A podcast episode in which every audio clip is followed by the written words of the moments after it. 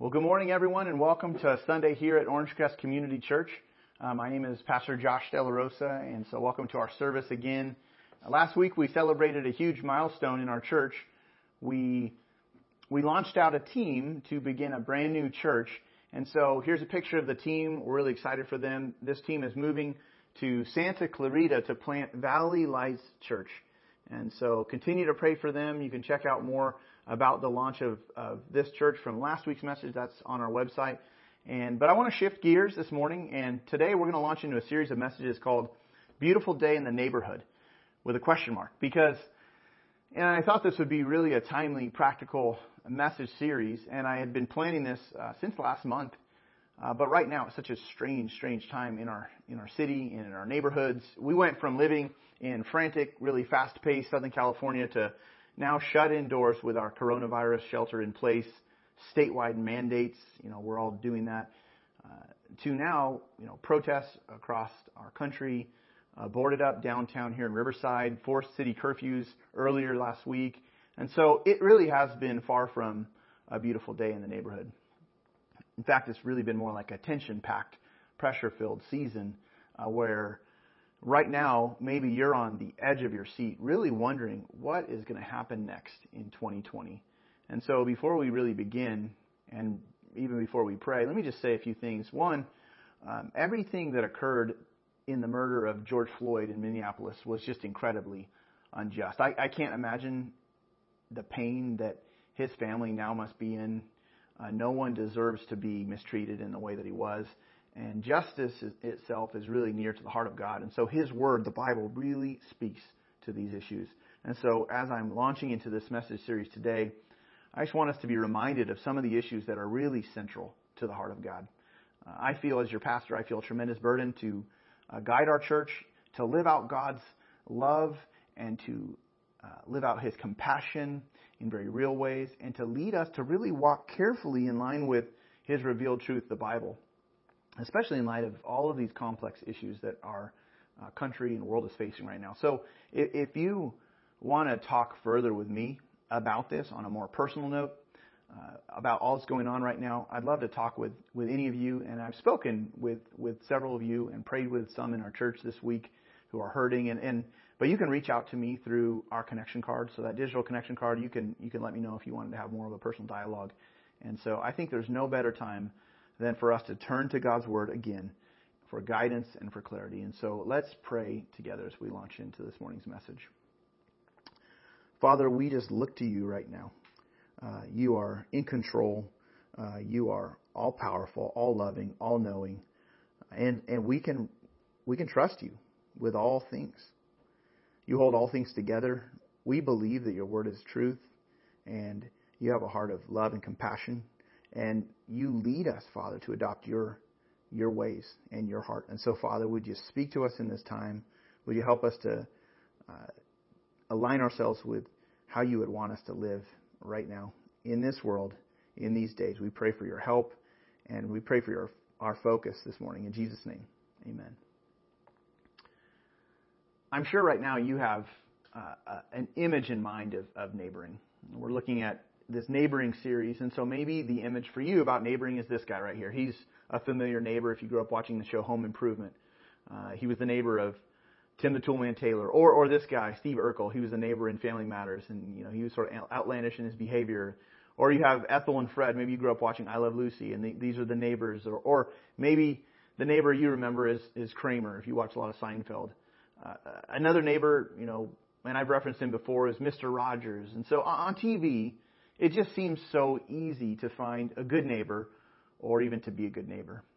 But then there, there's reality, which for many of us, it's, it's just not like it is on TV. Many years ago, my wife and I, we lived in a condo in Chino Hills, which is here in Southern California, and we loved that condo. We it, we didn't think we could afford to buy a home or buy a condo, and, and God provided a way for us to do that. And we moved into this cute little community, and uh, everything was going great until our garage got broken into and all of our stuff was sorted through, sifted through, a lot of personal items.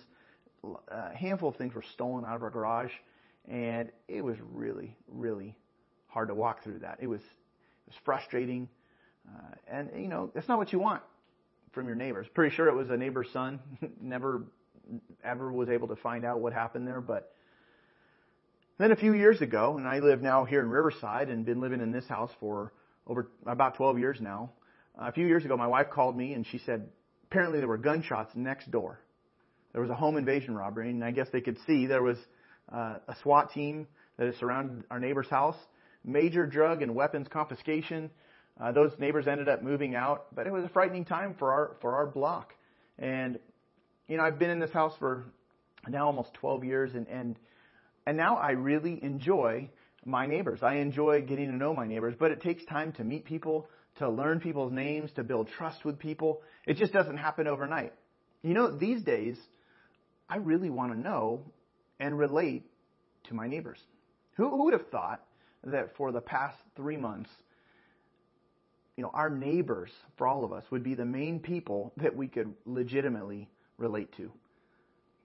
You know, what about in your life? How, how's life in your neighborhood? Is it a good day? Is it a beautiful day in your neighborhood, on your block, in your complex? Maybe you'd say, I, I just don't have the time to add one more thing or more people to my life. I can't hardly keep up with my family and my kids and close friends. There's no way I could find the time to add more people into my life. Maybe that's the barrier of time. Or, or maybe you'd say, I, I don't think, I don't think I'd connect with my neighbors. We're so different from them. Maybe you'd say, I just battle with fear when it comes to meeting new people or meeting my neighbors. Or maybe if you're really honest, you're thinking, what's the point? Like, thanks, Josh, but but that's just not a priority. That's not a value that I have to get to know my neighbors.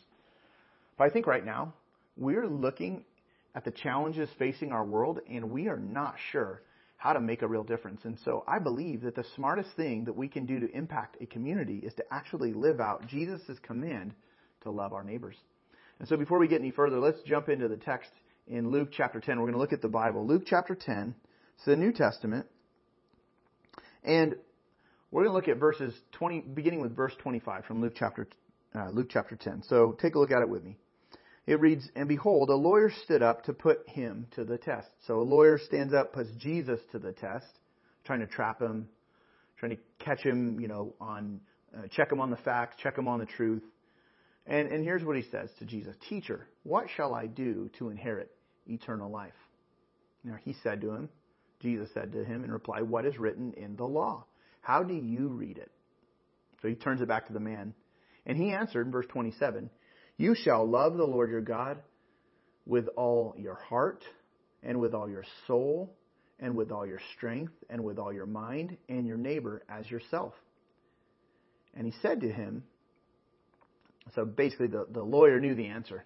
This is the most important thing. He knew it. He knew it from God's law, from, uh, from the Old Testament. And Jesus says this to him You've answered correctly. Do this, and you will live.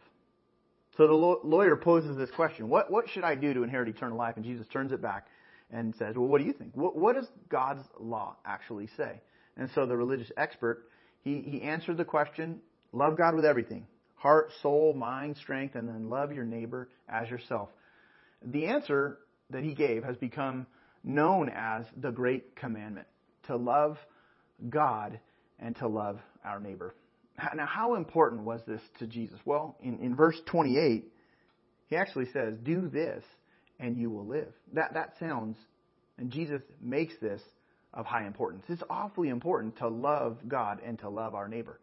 Over in another book of the Bible, uh, if you back up to Matthew 22, verse 40, uh, we have a different account of the same interaction. Basically, we read that Jesus says that these on these two commandments depend all the law and the prophets. So, loving God with everything sums up commandments one through five of the Ten Commandments, and and then love your neighbor as yourself. Summarize is summarized by Jesus' words here of loving your neighbor as yourself. So in my estimation, it is one of the most critical teachings that Jesus has ever taught. So important that he says it's the greatest, meaning it should grab our attention, this should grab our, our passions, it should grab our commitments, and even our enthusiasm. But here's the real challenge for us, is we know this, just like the lawyer, he knew this, but he wasn't doing this. This man, he knew what the scripture said. He, here's the thing. Uh, there was a gap. There was a uh, difference between his head knowledge and actually his life. There was no heart response. He wasn't living out the truth, which is why Jesus, who knew this, told him, You've answered these things correctly. Do this, and you'll live. Get to work on it. Now, if we put ourselves in this lawyer's shoes, this guy is feeling the heat. Jesus is probing and he's asking questions and he's getting to the heart of this man. And it's so personal. And so the lawyer, he begins to go on the defense mode.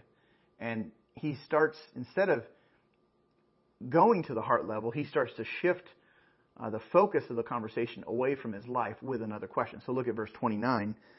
But he, desiring to justify himself, said to Jesus, And who is my neighbor? So basically, he's failing to admit that he is a sinful person. He's got a sinful heart. He doesn't really love people and love God in this way. And so he deflects with this question Who, Who's my neighbor? He, he's, he, he's putting the focus to, to get it off his personal life. Now, Jesus replies with this in verse 30. And Jesus replied, and he tells a story. A man was going down from Jerusalem to Jericho, and he fell among robbers. Now, the distance from Jerusalem to Jericho is not far. It's only 15 miles in distance.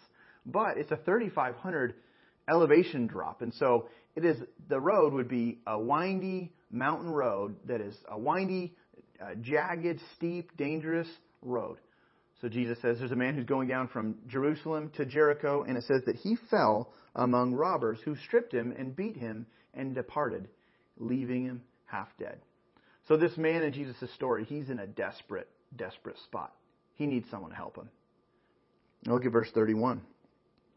Now by chance, a priest was going down that road, and when he saw him, he passed by on the other side. And then, verse 32, a Levite, so you've got a priest and you've got a Levite, both religious men. I'll talk about them in a moment. A Levite, when he came to the place and saw this beaten man, again, he passed by on the other side. And then in verse 33 comes really the hero of the story. But a Samaritan, as he journeyed, he came to where he was, and when he saw him, he had compassion. He went to him. He bound up his wounds, pouring on oil and wine. Then he set him on his own animal and brought him to an inn and took care of him. And the next day he took out two denarii and gave them to the innkeeper, saying, Take care of him, and whatever you spend, I will repay you when I come back. And Jesus asked, Which of these three do you think proved to be a neighbor to the men, to the man who fell among the robbers? And he said, The one who showed him mercy. So the lawyer knew who the neighbor was, the merciful one. Verse, and then Jesus said to him, You go and do likewise. This is almost what he said earlier. You know, do these things and you will live. Here he's saying, the neighbor is the one who showed mercy. You go and do this. Do likewise. That's what's loving. There's a lot going on here in this story. Jesus shares this parable, a short story, just to drive home a point. So you've got these different characters. The first, let's talk about the robbers. The robbers, the thieves in the story, uh, they see a victim to exploit. They didn't view this man as a fellow human being. They, they didn't care about his needs. They only wanted to take anything from him that had value. So they stripped him of everything and they left. They beat him, they stripped him, left him for dead. Now we have already read the end of the story, and so we, we, we know that Jesus is really setting up that story to just help define and direct us on how to love our neighbor. So you've got this beaten man who's left dead in, in, in great need of medical attention. And, and then we have some people that start passing by seeing this situation. First, you have the religious men, identified as a priest and a Levite. Uh, the priests, you know, they're clearly religious people. They perform religious duties. And then Jesus says there's also a Levite that passed by. The Levites were the assistants to the priests. And so they also perform religious duties. They, they, these men walk by separately, but these are the first two characters. They see this injured man on the side of the road, and they see him more like a nuisance to avoid. Um, they don't stop. You'd expect, though, because of their profession, that these guys, certainly the religious people, would stop and would care for his wounds. Or maybe they would pray, but they just avoid the injured man. Maybe they thought that their service to God was fulfilled for the day. Maybe they'd already attended worship. They put their offerings in the basket. Uh, they, you know, they did their religious duties for the day. So they saw no obligation to help this man in need because, I mean, they didn't do anything to hurt him. Or maybe they were thinking, you know, I don't have time for this. It's not, it's none of my business. Someone else is going to help him. Well, whatever they're thinking, and we don't want to read into this too much, they just avoid coming into contact with this man. So they, Scripture says, they just passed him by. Now, I don't know about you, but if you consider yourself religious, what would you do in this situation? Now, I'm sure many of you consider yourself religious. What moves your heart to compassion? Sometimes we just wall people off. We, we wall off the hurts of the world, we wall off the problems of the world, and we just say, well, that's just not my problem. What, what slows you down in order to say, hey, it's time to help? It's time to stop and to care. I was raised in a home where, and I have all sorts of funny memories of my dad picking up hitchhikers when I was young. And I would be in the car with him, and, and he would pick someone up on the side of the road, someone that I wasn't sure that we could trust. And my dad would say, "Where are you heading?" And he would just, I mean, pick them up. You know, he'd open the door, and we'd take people uh, distances. Sometimes 30 minutes. Sometimes it was on our way. Sometimes my dad would go out of the way. I remember one time we we drove a guy three and a half hours, all the way from San Jose to the home to our home, and and uh, or I remember my dad. He would just step into these tense situations where a fight was about to erupt, and he would step into these moments in order to help settle things down, in order to try to help people have peace. And he would do that out of love for people or a care for people. And my dad is, uh, he's a small guy, and I often thought, what's, what's gotten into him? Uh, but my dad was a, he was a religious man. I mean, he, if you know my dad, many of you do, my dad's a pastor. But beyond that, beyond the title, beyond the role, the profession, my dad would literally give you the shirt off of his back. And I've seen this. I've seen my dad do this over and over. And so th- sometimes in my life, having been raised in, in my parents' house, as an adult, I mean that really began to impact the way that I would relate, and even for our family, the way that we would relate. And so sometimes I see a need and God just alerts me to stop and to do something about it. Sometimes I don't know what to do, but I just stop and I just try to help. Sometimes I see a situation, I don't know what to say. Sometimes I've called some of you. I just, I just don't know what to say, but I just try to fumble through the conversation uh, because God's saying, uh, make a phone call or see how you can be a help. One of the ways that God has prompted me and my wife to love people is we, through the years, have just tried to open up our family life uh, to others. We've opened up our home to college students many times, recent college grads, people who are in transition, uh, and really only one of them was Hispanic. You know, we're you know, I'm Mexican, my wife is Salvadorian, uh, but we've had all sorts of people living with us.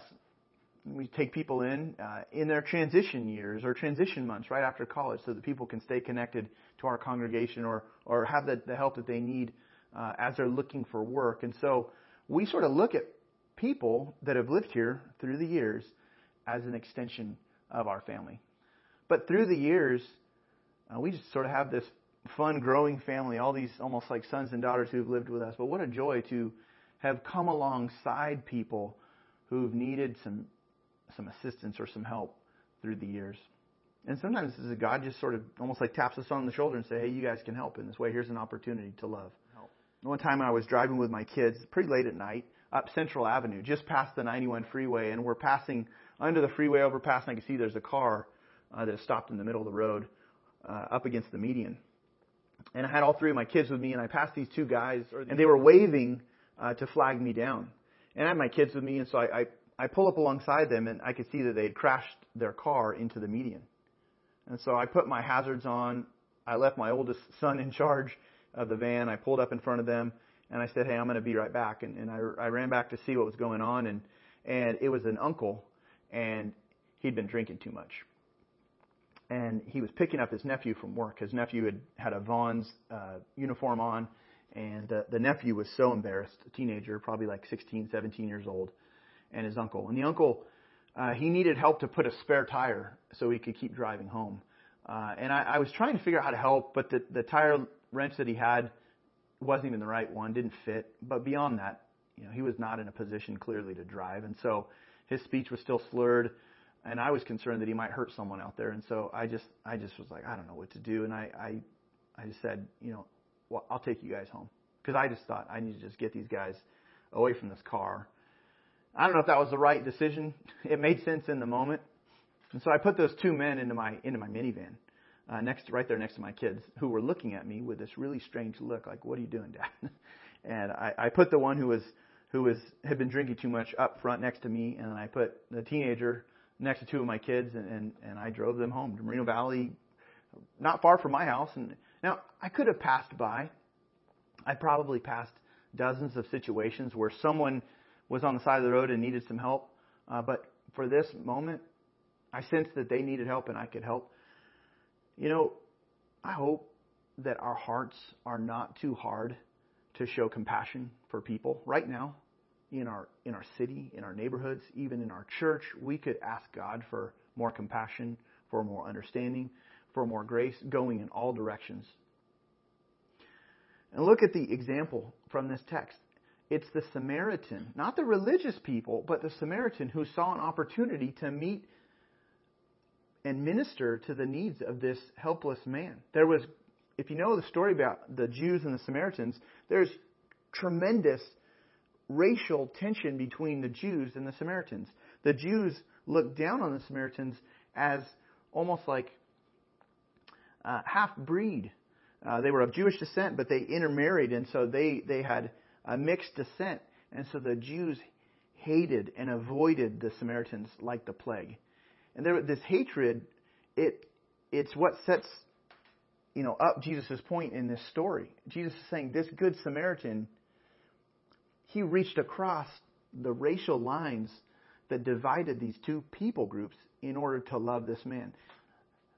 This Jewish man who was beaten and left for dead, his own religious leaders from his own race wouldn't even stop to, to address the need. It's this other person that reaches across racial lines. And Jesus' point here is he's saying, look, if you want to if you want to love God and love people, then you can't ignore the needs of people around you who are hurting.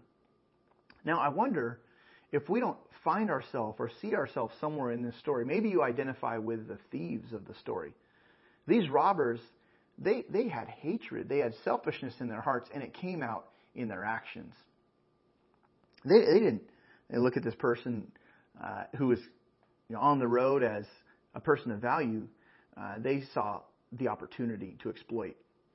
You know what happened in Minneapolis is, is really it's nothing new. Hatred, racism, evil, selfishness, injustice, uh, all of these things have been in the human heart since the fall of man. If you look at the Bible and you flip back to the very end of the, or the very beginning of the Bible, Genesis chapter 4, you have right after Adam and Eve sin and fall, sin enters the world. The next generation, their two sons, in only the second generation of all mankind, we have the first recording of the first record of a murder. In, in Genesis chapter 4, Cain is so angry at his brother, he's so jealous of his brother Abel that it, he's, his anger is, is just boiling on the inside. Uh, why? Well, these two brothers offered to God a sacrifice, an offering, and God looked more favorably at Abel's offering. He saw it as more favorable. He and Cain was was so jealous of that. And so Cain started stewing, got angry, and God actually asks Cain in Genesis chapter 4, Why are you so angry? Now, the Hebrew word describing this anger, there's different kinds of anger that we have in life. You know that. But the Hebrew word here, it's descri- describing a, a boiling hot. He is incensed. He is burning inside with anger. And he's so angry he could kill. And God saw this and said, Why are you so angry? Why are you so hot? And Cain didn't repent of his anger, and because of it, he murdered his own brother. That same anger can reside in the human heart. And this tragedy of the murder of George Floyd can only be dealt with at the heart level. It's the heart issue. Our only solution for the core problems in our fallen world is renewed and changed hearts. And the only cure for the human heart is the gospel of Jesus Christ. It's why we exist as a church, to bring the good news of the gospel to a world that is looking for change, but in all the wrong places. The world around us is looking to solve the problems, the core problems of hate, of racism, of injustice, with secular, social, and cultural solutions, but the world's solutions aren't solving the problems. Instead, it's like we're on a treadmill running, trying to solve problems. Now, when are we going to take God at His word and guide our lives by God's word? The solutions are found right here. As you get to know God and His heart, and as you get into God's word, and you discover God's ways, you start learning about how He wants you to live. When Jesus says, "Go and do likewise," you know, you, you start living out in very practical ways how to love people. Does God want love? Does He want compassion? Does He want justice? Yes.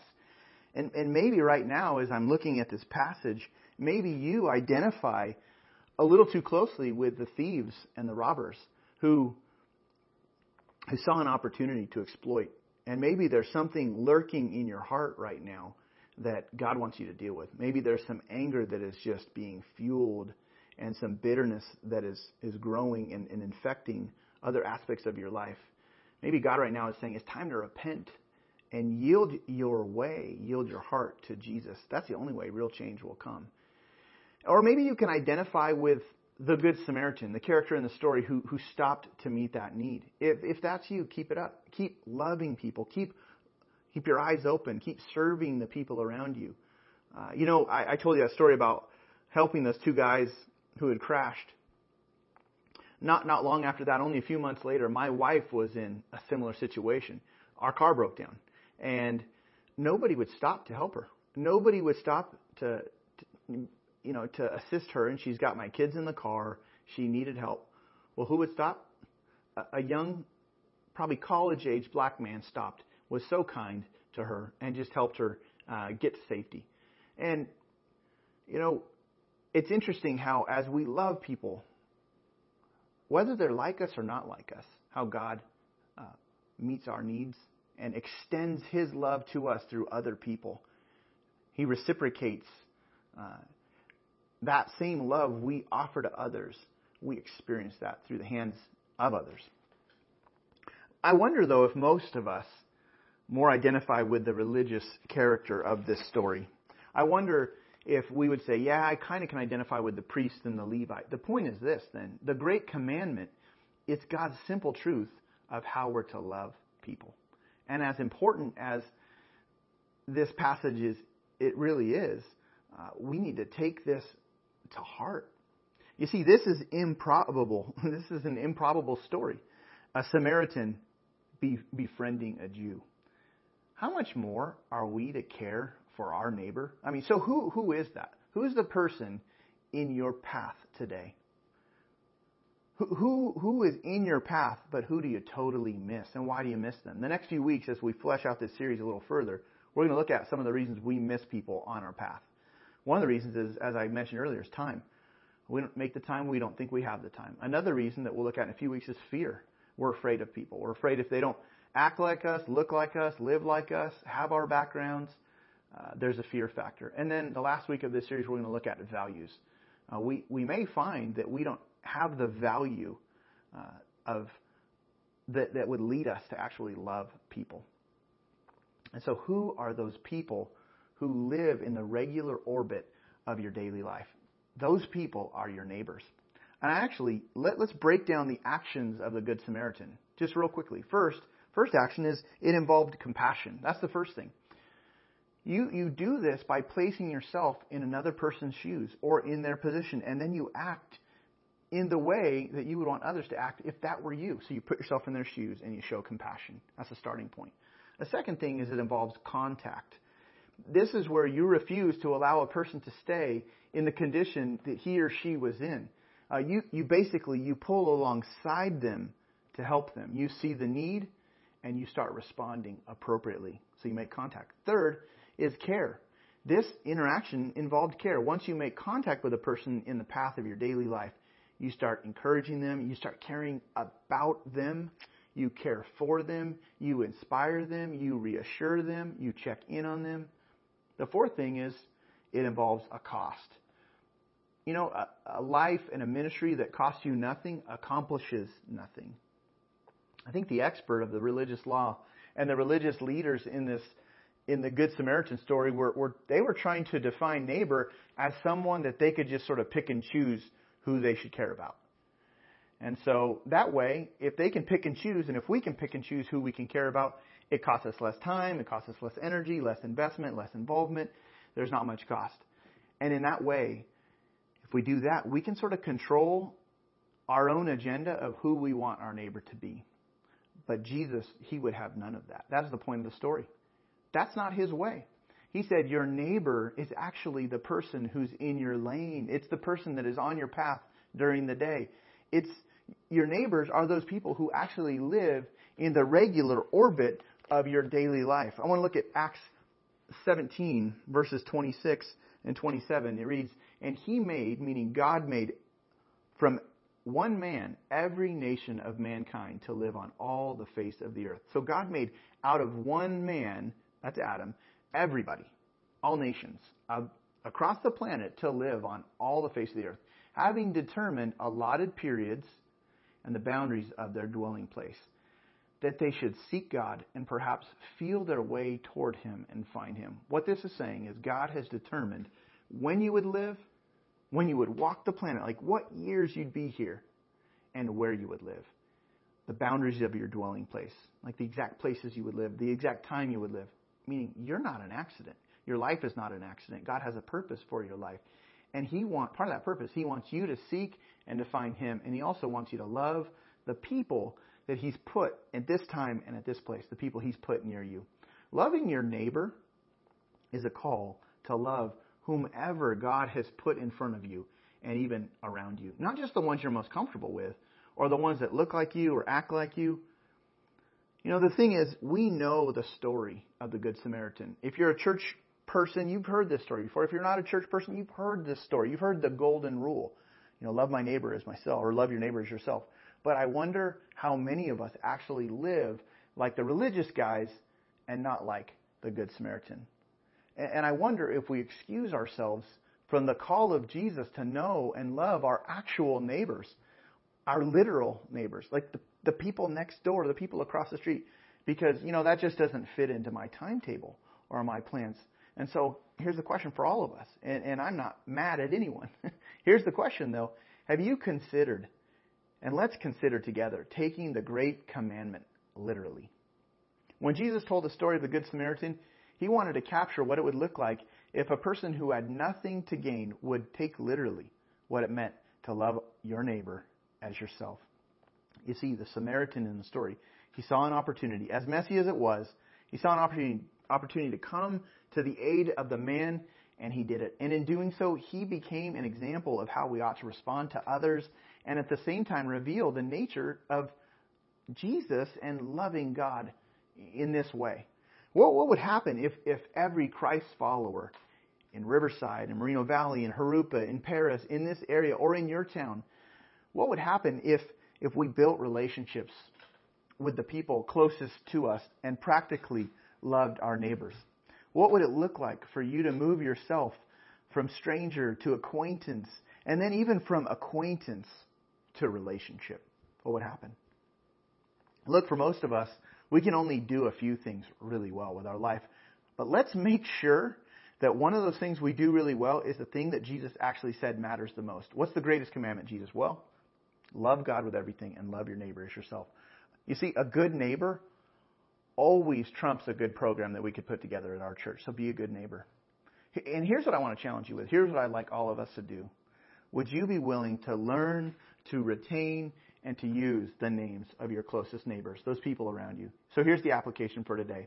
First thing, draw a map of the eight closest houses or apartments or housing units to yours. Draw a map.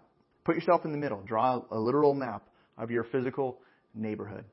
Second thing, write down the names of the neighbors who live in the eight closest houses to your own. If you don't know their names, find, find them out. Introduce yourself. Write their names down. It may take you a few weeks, but start this project. The point of this is to see if we know our neighbors, if really the point of the exercise is to see if we know our neighbors' names to begin with. Because really, it's hard to love our neighbor if we don't know their name. Here's the third thing pray for each household. That's it. For now, just start praying. That's the challenge. Fill in the eight households, write their names, and begin to pray for each person in your neighborhood, in your block, in your area, in your apartment complex. And next week, we're going to look at the issue of time because there's a time factor to consider. What do I do with that? Now, one other thought. Uh, we, we're the family of God, meaning we're to interact like a family, like a functional family, not a dysfunctional family. You know, a functional family, a healthy family, talks to one another. They interact with one another. I, I, I just, I want to caution you in regards to all that's going on right now I want to caution you and encourage you to consider how you're interacting within the family. If you're a person who uses social media, then I want to caution you with how you post and, and, and even how you may generalize the situation on social media. You see, families talk to each other face to face. We interact. We're, we're a church of different ages, different stages, different races, different colors, different, you know, different socioeconomic background. We have blue collar, we have white collar. We're this family. We love each other and we've served each other, many of you, for years. Let's, as a church, pull together. Let's protect our unity as the body of Christ. Ephesians chapter 4, verse 3, take a look. We're told this as the church make every effort to keep the unity of the Spirit through the bond of peace. I'm asking you to help with that, to protect the unity of, of OCC. All week long, I, I've been in conversations in our congregation, and some of those conversations have been with people in our church who are hurting. And, and, and maybe some of you right now um, are, are really wrapped up even in social media, and maybe right now you just need to take a break from social media. And instead of posting another thing or worrying so much about your reputation on social me- media, maybe instead uh, go talk to someone in the family about the hurt they're experiencing. Conversations are crucial, they're helpful.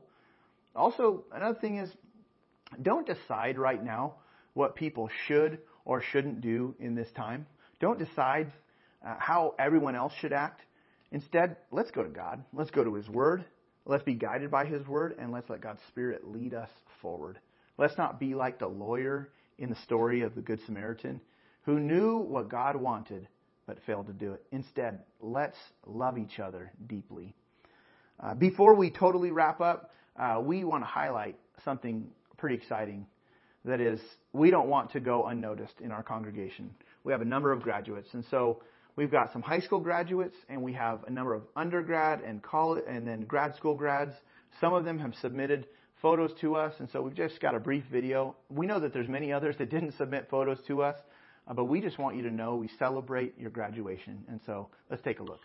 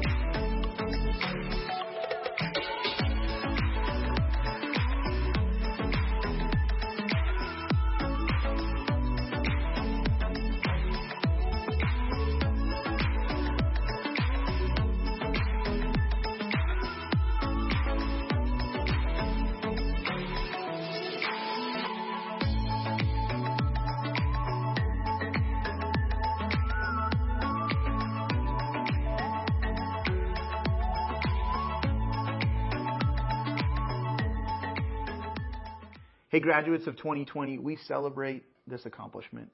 Uh, we're praying for you. We thank God for what He's done in your lives. For some of you, we know we aren't even going to see again because of the way that the coronavirus wrapped up the school year. We know some of you have, have moved on even out of this area. Uh, we just want to just say congratulations. Pay us a visit when you when you're in the area. Stop by and say hi.